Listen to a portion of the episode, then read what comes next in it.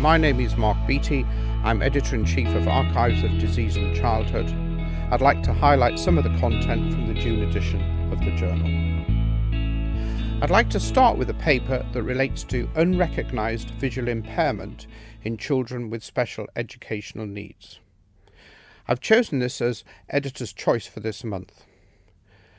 It's well known that there is a high prevalence of visual impairment in children in special schools and that correction will impact positively on learning. In this issue, Woodhouse and colleagues report a survey of visual screening practices in Wales and the results of testing in schools where screening programmes were not in place. The first observation was that screening was patchy in 20 out of 38 schools.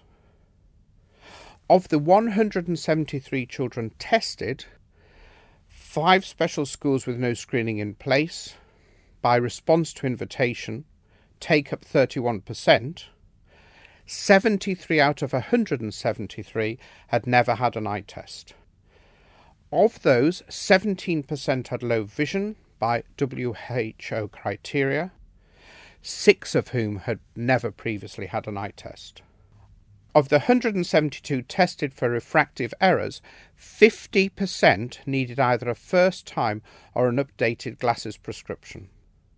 Of the 46 children previously prescribed spectacles, only 23 were wearing them on the day of the procedure.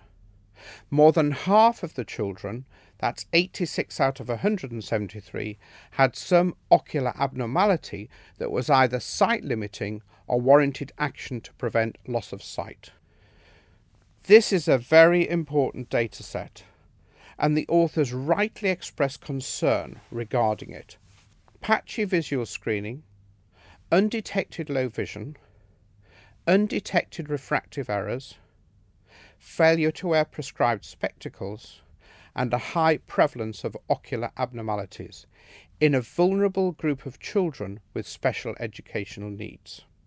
The urgent need for action to improve this is highlighted by the authors and in an accompanying editorial entitled Identifying Visual Difficulty in Children with Special Educational Needs Where Should We Look? The second article that I'd like to highlight relates to weighing children. So, we all know that childhood overweight is a serious problem. The real challenge is how best to impact. In this issue, O'Shea and colleagues, in a short report, compare general practitioners' insights on weighing children with the experience of parents and children being weighed. In a postal survey of 490 GPs, with a good response rate of 80.2%, less than 5% reported always checking weight. 27.8% often, 58.6% sometimes, 10% never. With negative parental response cited as a potential factor. In 457 weighed children, 14.7% were overweight and 10.9% obese. 96.6% of parents indicated that check in weight was helpful, although 4.4% of parents, and that includes one in four obese children, responded negatively to being weighed. These are important findings. If obesity is a risk factor for disease, then weighing should be an essential part of clinical assessment. If you are weighed and found to be obese, it's not unreasonable that some will react negatively. The real challenge for clinicians then is to react positively, engage, and work with the family and child to manage the problem. The third article I would like to highlight this month relates to the white cell count and its ability to predict serious infection. The white blood cell count and the absolute neutrophil count is frequently used in the initial evaluation of febrile children in order to help rule out serious bacterial infection. This is supported by national and international guidance. In this issue, De and colleagues report a prospective study of febrile children aged less than five years who attended paediatric emergency departments with fever and had a blood count. That's 3,893 children, 25% of total attendees. 714, that's 18.3%, had serious bacterial infection.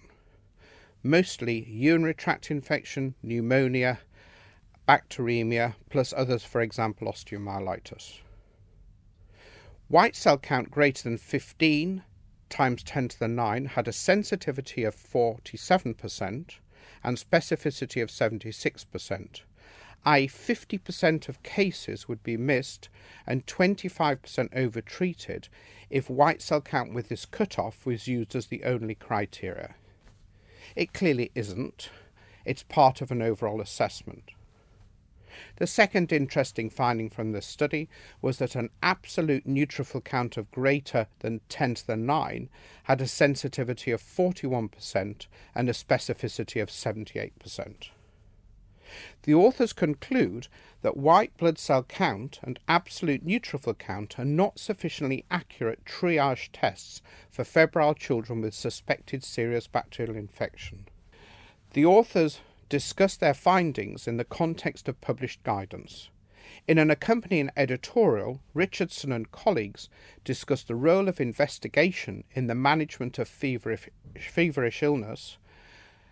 That includes the importance of careful clinical assessment, appropriate investigation, and appropriate interpretation of test results in the context of the case being considered. The fourth paper I'd like to consider relates to the etiology and management of malnutrition in HIV positive patients. Three million children worldwide are infected with HIV, and without treatment, mortality is high. Malnutrition is a common problem for infected children, particularly in resource poor settings. Mortality from severe acute malnutrition, that's weight for height less than minus 3 standard deviation score, or mid-arm circumference less than 11.5 centimeters in children aged 6 months to 5 years, is three times greater in HIV positive than HIV negative children. This obviously may reflect increased risk of comorbidities, including tuberculosis, respiratory tract infection, and gastroenteritis. Malnutrition is multifactorial, including an increased need for calories and micronutrients, diarrhea, and potentially reduced food supply, food insecurity. Many additional factors are relevant, including social factors such as delayed presentation, poor access to healthcare, and limited access to treatment. In this issue, Rose and colleagues review this complex etiology, medical and social, prevention and treatment, looking at the etiology and management of malnutrition in HIV positive children. Listen to Rose talking about the management in more detail in the linked podcast. I'd just like to finish by mentioning a fifth article which relates to the autonomic nervous system, something we were taught about in medical school, lost among the trees. The autonomic nervous system is relevant and important and is discussed in a comprehensive review this month.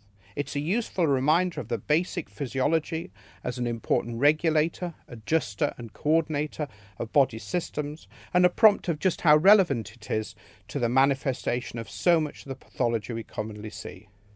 Symptoms, both physical and psychological, can be profound and disabling. Many functional symptoms reflect autonomic dysfunction. It's a very interesting review and relevant journey through many conditions with important information relevant to symptom assessment, etiology, diagnostic categorization, and treatment. I'm Mark Beattie, Editor in Chief of Archives of Disease in Childhood. I hope very much you've enjoyed this podcast. Visit our website to access the articles discussed. Thanks for listening.